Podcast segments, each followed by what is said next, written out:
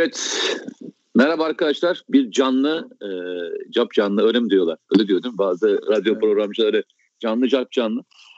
Bir e, memleket aşkına da beraberiz. E, bugün e, inşallah e, şey yapacağız.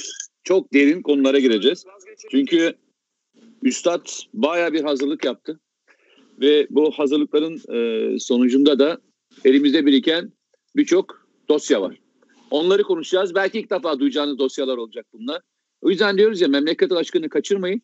Kaçırırsanız daha sonra duyan olursunuz. İlk duyan olmak istiyorsanız Süper Haber'de e, takip edin bizi. Evet, bugün ben elimden geldiği kadar sorularınızı e, okumak için düzen almaya çalışıyorum. Onu bir halletmeye çalışacağım. E, sorularınızı ve bize yazdıklarınızı da bir taraftan da okumaya çalışacağım. E, istersen bu hafta yazdığın bir yazı var. E, daha doğrusu evet. Dün yazdığında, bugün yani dün, ben dün konuşmuştuk, bugün evet. yayınlandı.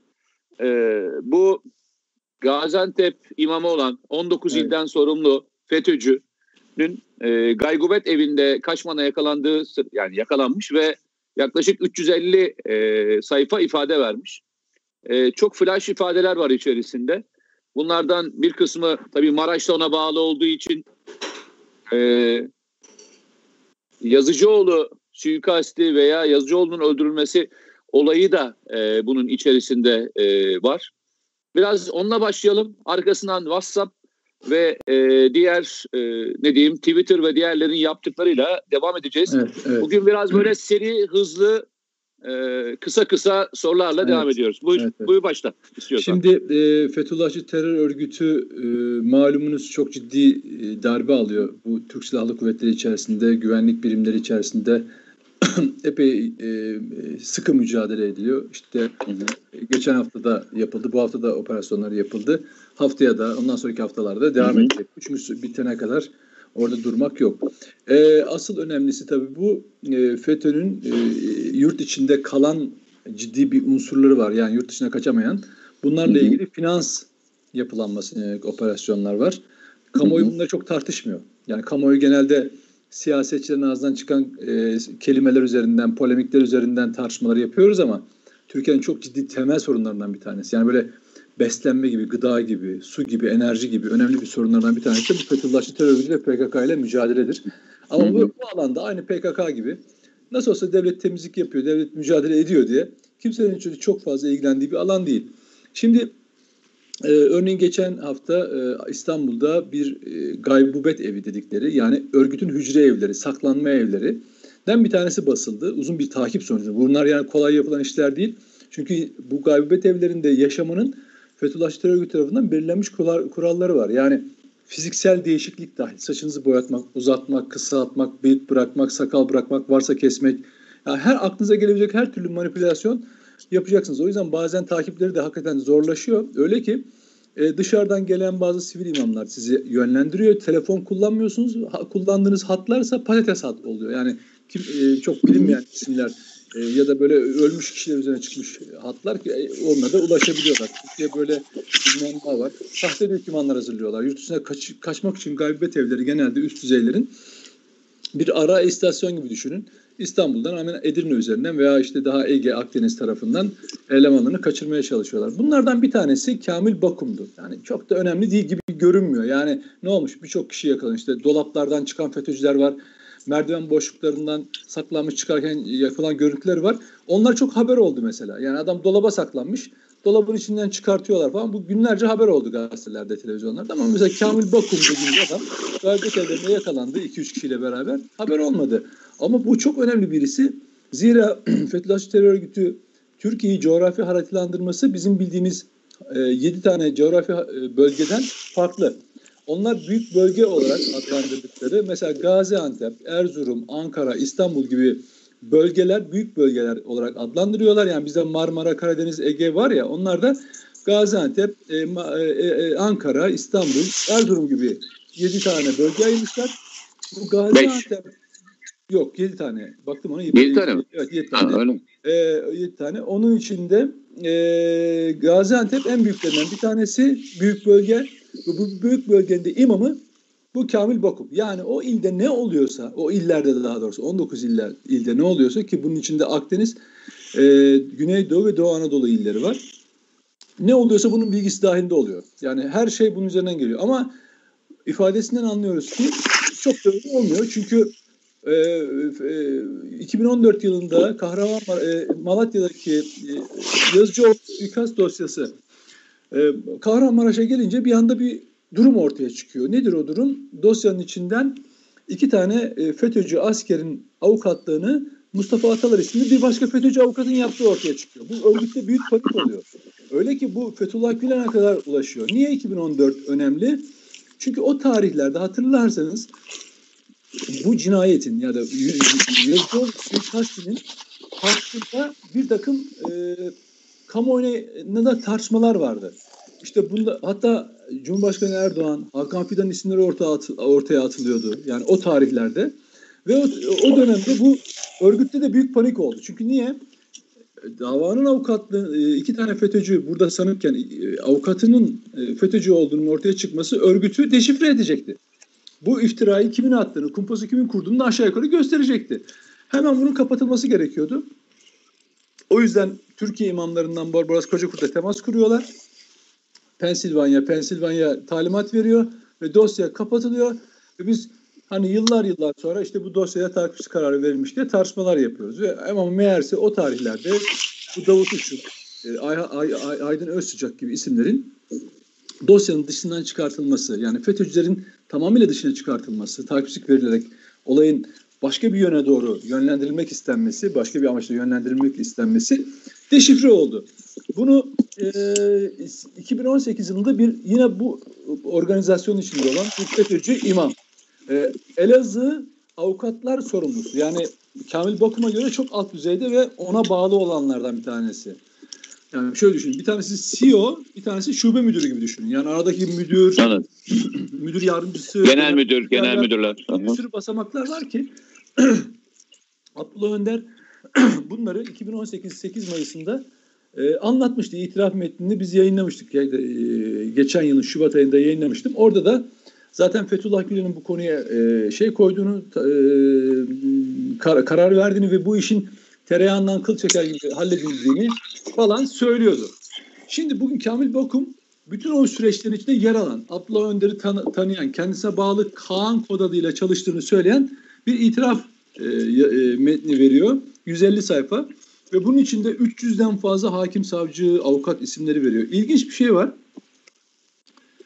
Ee, öyle ki avukatlardan hakim, savcı alınıyor ya. Bütün o süreçlerde FETÖ'cü avukatların hakim savcılara nasıl hazırlanacağı, mülakatlarla ilgili, yazı sınavlarla ilgili neler yapılacağının bir takvimi var, süreci var ve bütün bu süreçleri işleten insanlar bunlar. Bütün bu isimleri veriyor. Dolayısıyla biz ileriki günlerde e, bu avukat yapılanması yani hukuk yapılanması konusunda ciddi gelişmeler e, görebiliriz. Yani biz onları görmedik. Yani ifadenin o kısımları beni çok ilgilendirmedi şu anda. Çünkü her ne kadar şey olsa dahi, isimler vermiş olsa dahi o isimleri bilsek dahi yazmamız çok mantıklı değil, doğru olmaz. Çünkü teyit edilmesi Doğru. Yani tamam, teyit, aynen teyit edilmesi yani, gerekir. Teyit, bir de e, biliyorsun lekelenmeme hakkı diye bir kural var. E, biz buna riayet edeceğiz. O yüzden hukuk gereğini zaten hukukun eline gelmiş bu itiraf metinleri.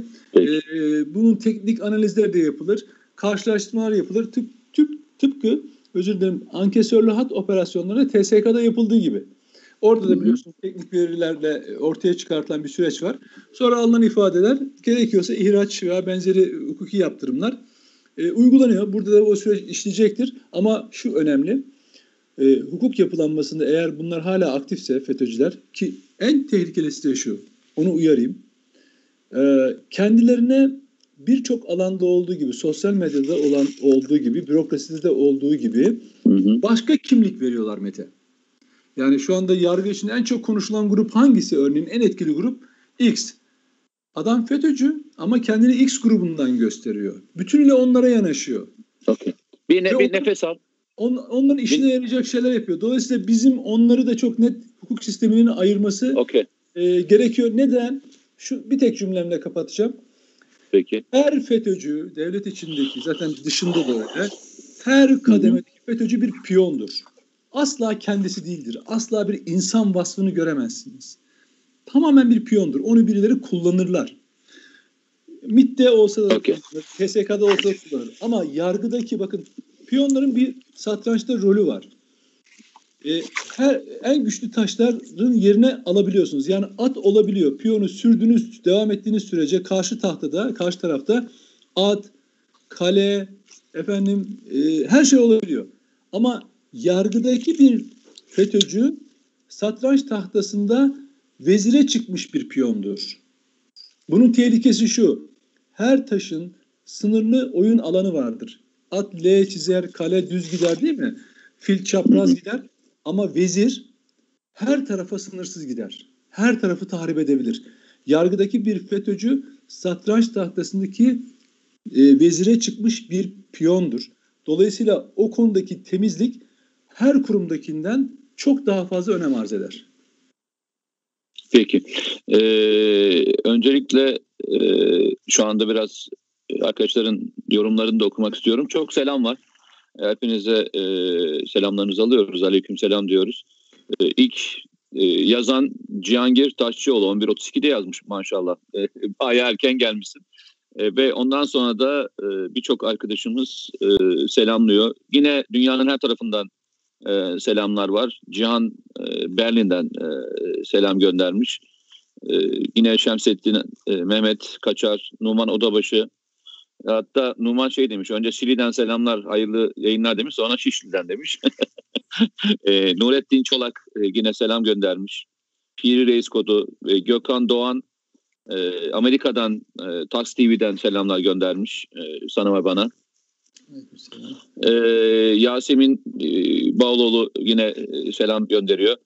Diyarbakır'dan çok selam var bugün e, ikimize de. E, seninle ilgili çok güzel bir cümle kurmuşlar. Onu okuyayım. Diyarbakır'a ne zaman geleceksiniz demiş Selman Çetin. Nedim Şener artık bir Kürt olarak görüyoruz demiş senin için. PKK'ya karşı haklarımızı karşı haklarımızı çok savunuyor. Selamlarımızı kendisine iletin lütfen demiş. Harika. Çok sevindim. Ee, çok teşekkür ederim. Yani bazıları e, seni Kürt düşmanı gösterirken e, gerçek e, Kürt vatandaşlarımız seni varlığına basmışlar öyle söyleyeyim. Evet, teşekkür ederim. Ee, yine Şule Öztürk çok güzel bir ibare kullanmış. Merhabalar bizim hislerimize tercüman olan Cesur Ünsallar size saygım sonsuz. İşiniz gücünüz rast gelsin inşallah demiş. Eyvallah. Bu arada soru da var. Leylü Nehar demiş ki BİP'te Süper Haber'e nasıl abone olacağız? Bilgi verir misiniz demiş. Süper Haber'deki arkadaşlara ileteyim. Ee, bununla ilgili herhalde bir şey yazarsınız. Ve arkadaşlar da buradan okurlar. Ee, Diyarbakır'dan çok gerçekten e, selam var. Ahmet Ethem demiş ki Mete abim, Nedim abim siz olmasaydınız Muhsin Yazıcıoğlu dosyası kaybolurdu. Allah razı olsun demiş. Kaybolmazdı. E, çünkü ailesi de ve onu sevenler de e, çok ciddi anlamda uğraşıyorlar. Tabii. Biz yalnızca e, iki kişiyiz. Bununla uğraşan, emek harcayan e, onlarca seveni var. E, onların hakkını e, şey yapmayalım, almayalım diyelim. E, ne demişler? Evet çok güzel. Mete ve Nedim Bey %65'in sesi olmuş durumdadır. Sizi seviyormuş demiş Nurettin Çolak. Allah razı olsun. Bak, %65 ee, çok ilginç bir orandır biliyor musun? Ee, yani bu siyasetteki oranla eşit değildir. Daha fazlasıdır. O da Türkiye'deki e, şeydir. E, ulusal değerlere sahip e, inanç, e, bayrak konusunda hassas büyük çoğunluğu e, şey yapar, kapsar. Siyaset üstü bir orandır o. Eyvallah. Eyvallah. Ee, Berat demiş ki Mete abi montu değiştirmişsin demiş. E, değiştirdim ama soğuk. daha soğuk. Daha kalın bir mont giydim. Arkadaş diyor ya Kanada'dasın diye. Kanada. Ee, Yusuf Vasif Sultanov e, Moskova'dan selam göndermiş. Ee, arkadan Mersin'den çok selam var. Hatay'dan selam var. Yozgat'tan selam var. İstanbul'dan selamlar var. Şimdiden yok mu? Muammer, Muammer, Muammer şey demiş çok güzel. Çok komik çocuktur Muammer yazıcı. Mete Yarar yorum okuyor ağlamak istiyorum demiş. Kaç haftadır okumuyoruz ya. Peki. Ee, Doğu Türkistan'dan selam var. Evet. Ee, Can İdigut. Ee, Almanya Lüksemburg sınırından selamlar var. gerçekten e, bu program dünyanın her tarafından şu anda Hamburg'dan izleyen arkadaşlar var. Onlar yazmışlar yine. Sydney'den var. E, Erhan Er Sydney'den yazmış. Çok teşekkür ediyoruz arkadaşlar. Birazdan tekrar e,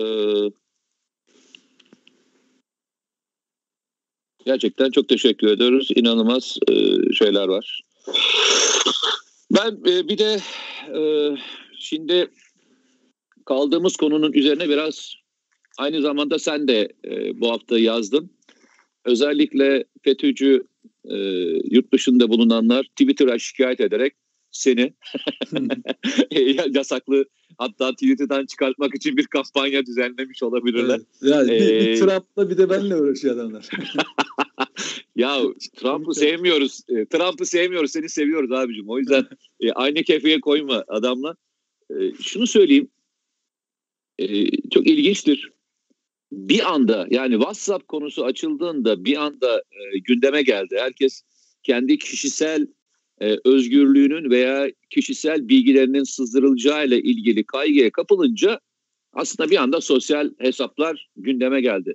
Çünkü WhatsApp kullanıcısı belki daha fazla, herkesin telefonda yüklü, e, sosyal medyayı aktif olarak kullanmayanlar ama WhatsApp'ı bir sosyal medya mecra olarak kullanan çok kişi var. Yani orada da gruplar var.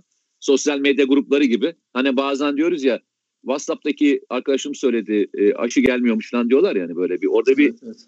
Böyle bir orada bir istihbarat grubu var. Ben hep onu söylüyorum. Facebook'ta bir de WhatsApp'ta bir istihbarat grubu var. Orada her şey konuşuluyor ve çözülüyor.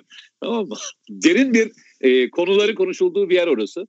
E, orada bunlar konuşulmaya başlandığı andan itibaren aslında e, sosyal e, mecraların nasıl bir diktaya dönüştüğünü de hep beraber gördük. Kendilerine özgün bir ahlak anlayışları, kendilerine özgün bir hukuk anlayışları ve kendilerine özgün bir demokrasi anlayışları var. Ve bu konuda kendilerini devlet devletler üstü hatta e, Birleşmiş Milletler üstü belki topluluklar üstü görüyorlar. Yani bir e, grup PKK terör örgütü gibi dünyada resmi olarak işte birkaç tane e, terör örgütü ilan edilmişse onlardan bir tanesidir. E, onu e, koruyabiliyor. Onunla ilgili yazı ve şeyleri e, karartmıyor. Ama onunla e, onun aleyhine yazılan yazıları bir demokrasiye müdahale gibi yapabiliyor. Trump için de geçerli. Ama ilginçtir. Trump'ın 80 milyon takipçisi varken ve Amerika Birleşik Devletleri Başkanı iken e, bunu yapması sonucunda herkes şunu bir farkına vardı. Siyaseten manipülasyon yapabilecek bir güce ulaştılar ve e, siyaseti etkileme e, gücünün de farkına vardılar. Ve bunun farkına varılmış olması Avrupa Birliği dahil olmak üzere Merkel, Macron dahil olmak ki Merkel Trump'la çok hoşlandığını düşünmüyorum. Macron'un da Trump'tan çok hoşlandığını düşünmüyorum. E, hesaplarının kapatılmasının ve e, bu şekilde muameleye tabi tutulmasının ile ilgili aleyhte konuşmalar yaptılar. Yani sosyal hesaplar üzerinden. Biraz buna girelim. Evet. E, çünkü e, aynı şeyi biz de yaşıyoruz. Yani sen de ben de yaşıyoruz. Ben benim de kullandığım aktif olarak kullandığım hesaplar var. Ve bu hesaplarda e, örtülü olarak blokajlara uğradığımızı hissediyorum. Yani nereden hissediyorum? E, bazı e, şeylerimiz e, engele takılıyor. E, şikayet üzerine e, bir süre bekletiliyor. Diğerlerin önü açılırken senin yayının geç girebiliyor. Onlarca şey var. Kendi içerisinde mobbing. Sorduğunuzda da muhatapları yok. Yani Mesela Twitter'la ilgili bir şey olduğunda sorduğunda muhatap bulamıyorsun. Şunu söylüyor. İlgili kurullara bildirdik. E, şikayetlerinizi değerlendiriyoruz. Veya işte YouTube'da en çok sıkıntı çektiğimiz yerlerden bir tanesi YouTube'dur. YouTube'da şikayet ettiğinizde, kendinizle ilgili durumu şikayet ettiğinizde kendimize ait bir algoritmamız var ve bu algoritma e, ya göre işte karar vereceğiz. Ne zaman karar veriyorlar? 14 hafta sonra, iş işten geçtikten sonra.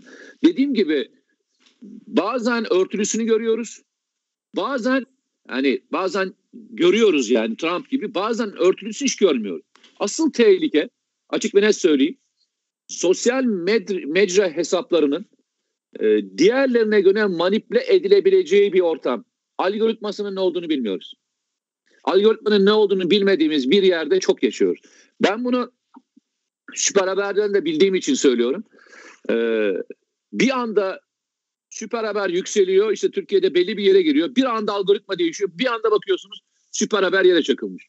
Yani aşağı doğru çekilmiş. Mesela bir e, videonuz bir anda yukarı doğru çıkıyor. Bir bakıyorsunuz algoritmanız çak aşağı doğru çekilmiş. Yani sizinle ilgili ne yapıldığını, nasıl engellendiğinizi bilmediğiniz bir durum var. Yani sosyal hesaplar aslında bir kara kutu. kutu. Tabii. Ve bu kara kutunun e, artık e, oturulup konuşulması gerektiğini düşünüyorum. Evet orada bir özgürlük alanı var ama bu özgürlük alanı kim tarafından kontrol ediliyor sorusu hep beraber sormamız gereken bir durum. Evet. E, istersen buradan devam edebiliriz. Kim e, tarafından kontrol ediliyor sorusunun cevabı geçen gün yazdığım yazının başlığı aslında küreselci mafyanın Big Tech oligarkları bunlar tarafından. Hı hı. Zira nasıl büyük bir rol oynadıklarını, etkili rol oynadıklarını Trump'ın 4 yıllık e, başkanlık döneminde herkes izledi. E, Trump hemen her gün medyayla kavga etti. Ama medyada her gün Trump'la kavga etti. Trump bir, her, her gün yalan söyledi. Medyada her hı hı. gün yalan söyledi. Sosyal medyada. E, ve onlar üzerinden yürüdü. Ve sonunda sosyal medya oligarkları, e, dijital dünyanın oligarkları bunun sonuç verdiğini aşağı yukarı gördü. Seçimleri Amerika'da Biden'ın projeleri falan kazanmadı. Bay, e, Trump hakkında yaratılan nefret iklimi haklı. Birçok haklı nedeni var. E, nedeninden dolayı sosyal medyanın gücü, medyanın gücüyle Biden kazandı. Yani Biden'ın kendi öyle etkili mitingleri, süper projeleri, karizmatik bir duruşu falan yok. Aksine e, çok ahlaki, ahlaksızca e, tutumlarından e, başlayın. E, kendisinin ve oğlunun para ilişkilerine kadar bir sürü hakkında iddialar olan birisi. Normalde hani bu kadarı Trump'ı bile şey yapmaz, ayakta tutmaz ama orada medya ve sosyal medya tutunca ayakta kalabiliyorsunuz. E, ve e, Biden'ın projeleri değil, Trump hakkında ortaya doğurulmuş, gösterilmiş, yaratılmış her ne derseniz deyin o nefretin e, Trump'ın e, mağlubiyetinde bir pay vardır ki bu mağlubiyet bile tartışmalı bu anlamda. Yani hani sayımlarla ilgili bir takım e, tartışmalar var. Şimdi dediğim gibi e, medyanın modern çağda etkisi malum. Bunu 20. E, yüzyılda hangi boyutlara kadar vardığını yani Nazi Almanya'sından tutun efendim dünyanın bütün Avrupa'ya, Amerika'ya bütün yere her yere bakın medya çok etkili olmuştur. Şimdi bu medya e, bir an daha sonra globalleşince küre, küreselleşti ama şimdi çok daha bireyselleşti ve artık cebinizden sizi yönetebiliyor. Bu algoritma dediğiniz şeyi yani hangi kelimeler ne hangi kelime kelimeyle yan yana gelecek ve nasıl bir sıralama oluşacak veya nasıl bir bilgiye ulaşacaksınız. Yani siz mesela e, arama motorlarından bir tanesi terör diye yazınca bir gün karşınıza hiç ummadığınız bir isim ismi çıkacak yanına mesela değil mi? Mesela terör yazıyorsunuz. Bir anda yanına PKK değil de aa falan dediğiniz bundan 10 yıl sonra bir başkası çıkacak mesela. Bir siyasetçi, önemli bir devlet adamı veya tarihten bir kişi terörist diyecek mesela. Bu algı yani o kelimenin yanına neyin geleceğini onlar kar- karar veriyorlar ve böylece modern çağda bak 2000'li yılların başında dünyada çok yaygın bir e, kavram vardı. İç siyaset dizayn konusunda. Bunu küresel aktörler öyle oynarlardı. Bunun adı yolsuzluktu. Ben o dönemi yakaladım. Ee, mesela Türkiye'de Ecevit e, hükümeti vardı, e, koalisyon hükümeti vardı. Hı hı. Ecevit hiçbir yolsuzluğun sebebi değildi. Geçmiş dönemde içi boşaltmış bankalar nedeniyle çok ciddi bir mali sıkıntıya girdi. Ama öyle bir algı oluşturuldu ki Ecevit ulusalcı bir adamdı. Onu küresel güçler istemiyordu. Öyle bir algı oluşturuldu ki yaptığı e, yolsuzlukla mücadele ona geri döndü. Yani negatif olarak geri döndü. Sanki yolsuzlukları yapan oymuş gibi bir algı oluştu. Sonra iktidar değişti, dönem değişti, yıllar geçti, AKP geldi işte. Ee, bu konular hep unutuldu. Ben yine yolsuzluk konularını yazmaya falan çalışıyorum. Ama o dönem takip ettiğim bütün bilgi kaynakları, bütün e, küresel e, bilgi merkezleri veya ne Türkiye ile ilgili kim varsa, kuruluş varsa o konudan çıktılar. Asla onu konuşmuyorlar. Meğer o kavramın kullanılma tarihi geçmiş. Onun yerine ne geldi? İtibarsızlaştırma. Mesela ondan sonra şey başladı. Otoriterleşme, diktatörleşme. Bundan sonra küresel güçler kiminle nasıl mücadele edecekse iki kavram kullanıyorlar. Ya terörist eğer bir devletse orada da e, diktatör, o, e, otokrat, otokrat veya şey. Bu hiç fark etmiyor. Yani işte Libya'yı Libya Kaddafi Birleşmiş Milletler'de ağırlıyorlar, konuşturuyorlar. Ama bir algı operasyonu, bir askeri operasyon e, e, e, lince kadar varıyor sonu bu işlerin. Yani küresel sistem böyle ilerliyor. Dolayısıyla Efendim? Tamam. Evet, evet. Şey mi var? Kedi mi var kucağında? yok yok. Hiçbir şey yok abi. Buyur. E, dolayısıyla küresel güçler dünyayı nasıl yöneteceğine karar vermişler gelecek dönemde. Bugün çocuk diyelim çocuklardan yani çocukların bilinci sosyal medyada eriştiği bilgi kadar derinleşiyor veya sığlaşıyor. Bütün kavramları yani şöyle bir şey düşünün. Ee, senin akraban mesela Mete senin akraban seninle ilgili bilgiyi senden almayacak. Yani Mete Yarar'la ilgili X sitesinde, X sözlüğünde, X e, sayfasında, şu sosyal medyasında ne yazılıyor? Ya Mete sen şöyle demişsin. Sen akrabana diyeceksin ki ya gerçekten öyle bir şey demedim çünkü ben o gün orada öyle e, orada yoktum zaten. Onu anlatan akrabana bile yani hatta belki aynı evde yaşıyorsun yan odada diyecek ki aa Mete sen böyle söylemişsin. Hayır ben oraya hiç gitmedim öyle bir şey de görmedim diyeceksin. Anlatabiliyor muyum? O kadar e, so, e, medya se, e, bizi yönetir hale gelecek. Dolayısıyla evet katılıyorum. Bunu hatırlar mısın? Veis'te kazıldığımız programlar vardı. Twitter e, ve işte Facebook ofis açsın açmasın yasal düzenlemeler sırasında. Bize şey diyorlardı. Bunlar ya ifade özgürlüğü düşmanı. Bunlar basın düşmanı. Hem de gazetecilik yapıyorlar hem de bunu diyorlar falan. Şimdi herkes o noktaya geldi. Yani ne olursa olsun hiçbir mahkeme kararına dayanmadan Trump'ın hangi tweetinin e, şiddete çağrı olduğunu karar verdiniz. Velev ki verdiniz o tweet'i kaldırabilirsiniz, engelleyebilirsiniz, uyarı koyabilirsiniz. Ama bütün hesabı geri dönülmez bir şekilde silmek hangi hukuki e, gerekçeye, maddesi, hukuk maddesine dayanıyor bunu bilmiyorum. Bu şu demek, kardeşim biz Amerikan başkanı da yaptık bunu. Şiddete çağrı dediğin zaman biz bunu engelleriz. İşte bu bizim e, kendi kurallarımızdır. Peki o kuralları dediğin gibi hangi yasa belirliyor? Mesela geçen gün yine Uganda'da bir seçim olmuş galiba. Orada da bir e, partinin bütün taraftarlarının hesaplarını silmişler. Efendim e, yolsuzluk e, seçimlerde yolsuzluk olduğu iddiaları gündeme gelmiş falan filan. Buna nasıl karar verebiliyorsun? O ülkenin bir seçim kurulu, yasası, mahkemesi falan yok mu? Ama sen karar veriyorsun. Dünyayı böyle yöneteceğim diyorsun. İlginçtir. Dünyaya da bunu kabul ettiriyor. Dünya biraz zorlanıyor falan filan kabul ettiriyor. Bak WhatsApp'a WhatsApp'tan konuşuyoruz. Şimdi WhatsApp e, bir gizlilik sözleşmesi imzalatıp sizin elinizdeki tüm bilgileri e, Facebook'la paylaşmak, işte onu da e, kullanmak üzere bir sözleşme imzalıyor. İyi ki de böyle şeyler yapıyorlar. Gerçek yüzleri ortaya çıkıyor ve anlaşılıyor. Biz o tarihte hatırlar mısın? Türkiye'de bunlar ofis kurmalı falan dediğimiz zaman bunun bir ulusal güvenlik sorunu olduğunu da anlatmıştık televizyonda Veys'le programında. Hatırlıyorsun değil mi bunları? Tam da o e, ofis açılması, yasa değişikliği konusunda. O yasa Türkiye'de geçti. Şimdi bu, WhatsApp'ta WhatsApp'ın insanlar ya izleyenler lütfen hemen telefonlarına baksınlar. Hani internetin bu yönünde de kullansınlar. Ee, Facebook WhatsApp'ı 19 milyar dolara satın almış. Şimdi soruyorlar arkadaş niye alıyorsun sen bunu? Yani niye alıyorsun? WhatsApp diğer sosyal medya mecraları gibi bir dolarlık reklam geliri olan bir alan değil ki. Yani WhatsApp'ın ticari hiçbir yönü yok. Bunu uygulamasını değiştirebilir, ticari hale getirebilir. Ama şöyle düşünün. Amerika'da bir şirket çıkıyor 19 milyar dolar veriyor bir uygulamayı satın alıyor kendisine. Niye alıyor? Hiç düşündü mü insanlar bunu? O gün uyanması lazımdı zaten. O gün zaten bundan birkaç yıl önce ya elin Amerikalısı neden WhatsApp'ı satın alıyor? Bir kuruşluk reklam geliri olmadığı halde. Mesela bazı mecralar alabilir rekabeti e, önlemek, oligopol olmak, tekel olmak amacıyla bunları yapabilir. Bunların bir mantığı var.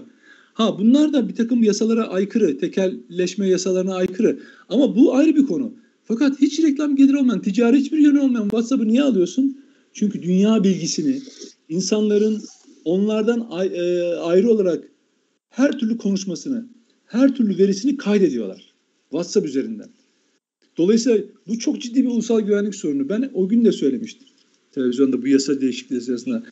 Ülkesini seven her kim olursa olsun, hangi parti, muhalefet iktidar, iktidarsa yapmalı, muhalefetse vaat etmeli. İktidara geldiğinde yapmalı. WhatsApp gibi, diğer sosyal medya alanları gibi mutlaka kendi sistemlerini yaratmalı, güvenliği için yaratmalı. Özelde yurttaşlar ne yapıyor etmiyor ama hiç olmazsa devlet e, memurları, devlet görevlileri için o haberleşme sistemini uygun hale getirmeli. Bütün güvenlik birimleriyle ilgili e, iletişim hattını sağlıklı hale getirmeli. Neden? Şöyle bir riski de var. An gelir, an gelir 15 Temmuz darbe girişimi hatırlıyorsun e, karşımızda bir anda sosyal medyayı kesmeye kalktı darbeciler. Ama iletişimin kesilmesi onların da işine gelmediği için tekrar açılmak zorunda kaldı. Bir de ne oldu? Mesela şöyle diyebiliriz. İnsanlar şunu tartışabilirler. E canım Trump şiddete çağırıyor. Efendim e, onun için engellediler falan. Bunu gerekçelendiren Amerika'da yaşayan profesörler var Türk. Diyor ki şiddete çağrı diyor demokrasi ifade özgürlüğü olamaz. Tabii diyor engelleyecek falan. Yani bak küresel mafyanın Big Tech oligarkları diyorum ya bunlar da yancıları. Niye? Yeni küreselci bir takım geldi. O küreselcinin e, küreselcilerin bir mafyası var. Buna yazarı, etki ajanları, profesörleri ne derseniz hepsi var. Alınmış o kararı, hukuk dışı kararı ki herkesin eleştirdiği kararı Trump sevilmemesine rağmen savunuyorlar. Gerekçe üretiyorlar bize. Yani bize Türkçe yazıyorlar. Diyor ki şiddete çağrı şey olamaz. Peki öyle bir an için öyle diyelim. Diyelim ki şiddete çağrı içerdiği için engellediler. Peki kardeşim aynı sosyal medya hesapları Facebook, Twitter, Amerikan seçimleri sırasında Biden aleyhine yayınlanmış haberleri niye sansür etti? Yani Trump aleyhine olan haberleri hiç sansür etmiyorlar. Tamam etme. Ama Trump, Biden'ın ve kendisinin oğul, oğlunun Ukrayna'da aldığı bir takım e, avukatlık e, verdiği avukatlık hizmetleri var. Orada aldığı paralar var. Bunlarla ilgili New York Post gazetesi haber yapmış mesela orada. Okay. Gazete, gazeteyi paylaşan herkesi, her şeyi nihayetinde e, şey bunu e, senatodaki komisyonda galiba açıkladılar. 600 bine yakın site, hesap falan engellenmiş. Sonra diyor ki onu yapmamız hataydı. Ama bunu söyledi, söylediği olaydan birkaç ay sonra artık seçim seçimin sonucuna doğru gelmişti. Bir, bir nefes al. Tabii, bir nefes al.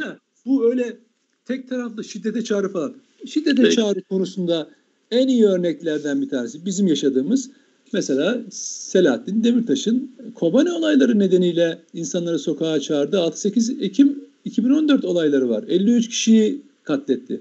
Ama aynı küreselci mafya onu demokrasi kahramanı ilan ediyor. Okey. Ee, şöyle söyleyelim, ee, biraz daha soru okuyayım. Ee, arkadaşları da uzun zaman sonra e, bizimle beraber olmuş olmanın keyfini beraber yaşayalım onlarla. E, WhatsApp konusunda e, ortak konu e, herkes aynı. Aynı şeyleri e, söylüyor. E, bir soruları okurken ondan sonra ben de görüşümü bununla bildireyim. E, Numan Odabaşı çok ilginç bir şey söylemiş. Bir sosyal medyanın güç, e, güçlendiğine, güçlendiğine bir ör, örnek. Eşimle bozulan çamaşır makinesi hakkında balkonda konuştuktan sonra telefonları aç, açtık. Bir süre sonra çamaşır makinesi reklamı bu da bizim devletlerimizin kanıtı diye sana e, söylemiş. Tabii, tabii. Ee, şöyle bir şey var. Ee, arkadaşların çoğunun uyarısı da bu şekilde. Eğer e, gizli bir şey paylaşmıyorsanız arkadaşlar e, çok önemli değil ama e, ben de seninle aynı fikirdeyim. Devletin neredeyse bütün önemli kurumlarının e, kendi içerisinde WhatsApp gruplarından mesajlaştığını duymak da bizi gerçekten üzüyor. Yani bu birinci e, derecede kritik bir görev. E, şunu düşün, düşünmemiz mümkün değil. Bu mecralar Amerika'da kontrol altında olmadığını söylemek mümkün değil. Bunu en güzel söyleyenlerden bir tanesi Snowden'di. Hatırlarsan NSA'in hangi e, tür e, grupları dinleyebildiği, Facebook dahil olmak üzere yaptığı birçok açıklamalar ve bununla ilgili koyduğu belgeler var. Hatta bununla ilgili çok güzel filmler de çekildi. E, isteyen arkadaşlar onlardan seyrederek e, nasıl e, bizim sosyal mecra hesaplarımızın hayatımızın bütün ayrıntılarını nasıl deşifre ettiğini de görebilirler.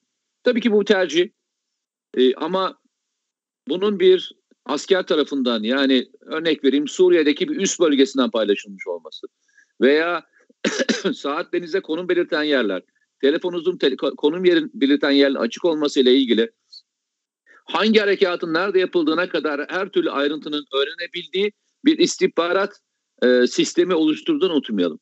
Her koyduğunuz fotoğrafta nerede olduğunuz, o anda nerede olduğunuzu takip etme gücüne de kavuşmuş durumdalar. Bununla ilgili çok ilgili ve bilgili insanlar var. Zaman zaman e, YouTube'da bununla ilgili yayınlar yapıyorlar. Bunlarla ilgili konum belirtme yerleri ve diğerleriyle ilgili ne yapmanız, ne yapmamız gerektiği konusunu size söylerler. Bunun uzman arkadaşlar var. Onların e, sözlerini dinlemenizi tavsiye ederim. E, Birçok arkadaşın yine e, selamları var e, ve e, anlattıkları var. E, o yüzden her birini e, teşekkür ederek ben kendi bölümüne geçeyim. Yine konuşulardan bir tanesi Telegram ile ilgili. Arkadaşlar e, sonuçta bu tür mecraların tamamı ister Çin olsun ister Rus olsun e, başka ülkeler tarafından da dinlenip dinlenmediği konusu şüpheli konulardır. E, ben sizin yerinizde olsam e, memleketimin memleketimin BIP'ini kullanırım ve oradaki sistem içinde yer almanızı tavsiye ederim.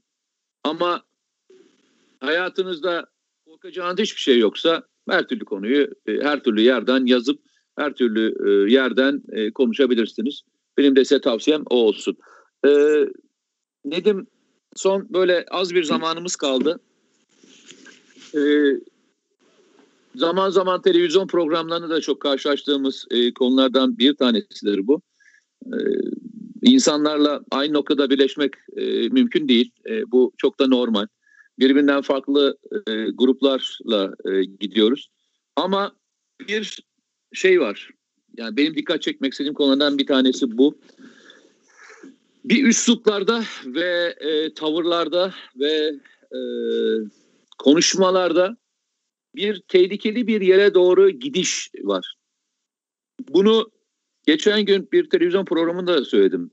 Dedim ki ben asla bir tek konuşmadan büyük anlamlar çıkartmam ama birbirinden farklı konuşmaların aynı anda ve farklı mecralardan bir yere doğru akmış olması. Bir süreç içerisinde bunu destekleyen yurt dışındaki yayınlar. Ee, ondan önce e, alttan alta verilen mesajlar, e, örtülü o anlamda yapılan psikolojik harekatlar gibi fonksiyonları birleştiririm. Her birini o puzzle'ın parçası olarak koyarım. Resmi de öyle okumaya e, çalışırım. Son dönemde e, bu sosyal medya hesapları üzerinden de başlayan özellikle FETÖ'cü hesapları sen de çok sık takip ettiğin için biliyorsun.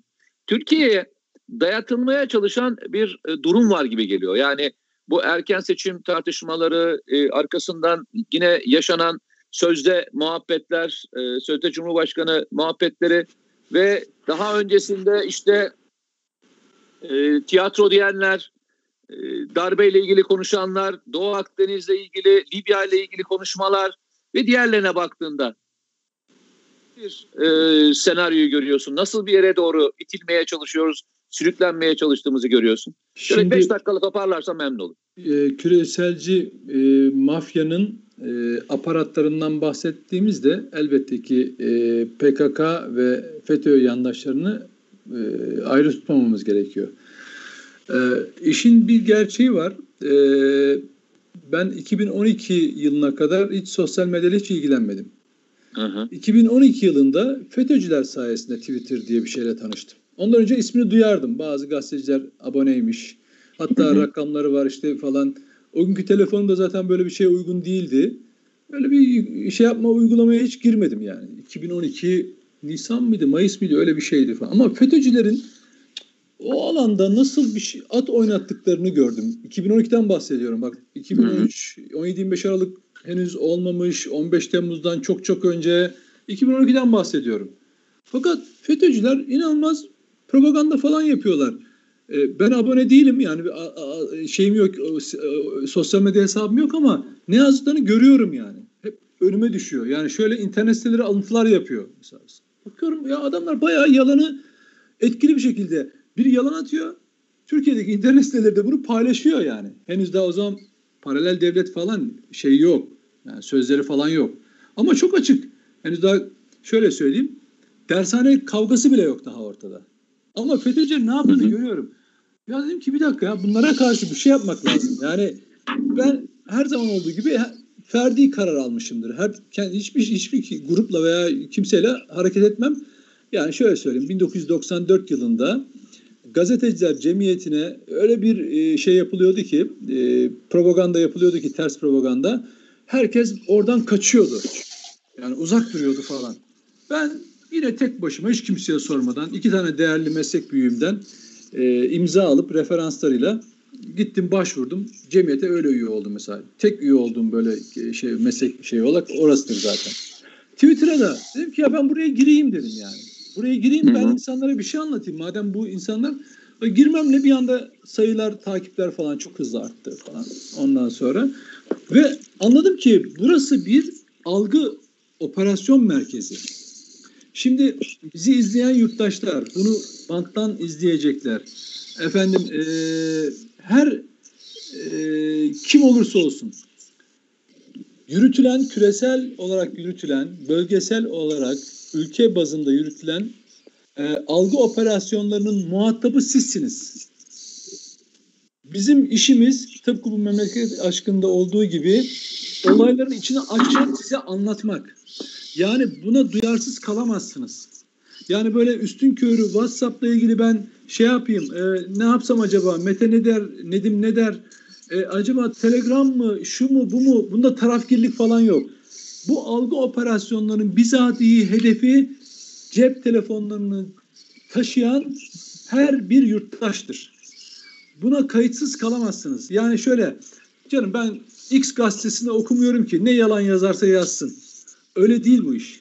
Artık o zehir evinizde 3-5 kişi kaç kişi varsa siz ilgilenmiyorsanız bile bir başkası sizin önünüze onu getiriyor. Soru olarak getiriyor. Böyleymiş diyor. Yani bu insanların sağlığıyla ilgili bir işte koronavirüs süreciyle ilgili. Açıklanan bilgiler var. Buna rağmen yayılan yalanlar var ve insanların kafasının karışıklığı var. Bu insanları mutsuz eder. Bu e, grupları, ülkeleri, toplumları kaosa sürükler. Öyleymiş gibi zannedersiniz bir anda. Sorarsınız bunu nereden öğreniyorsun diye öyle yazıyorlar diyor. Nerede yazıyorlar? Şurada yazıyorlar. Doğru mu? Çek etme şansın var mı? Yok.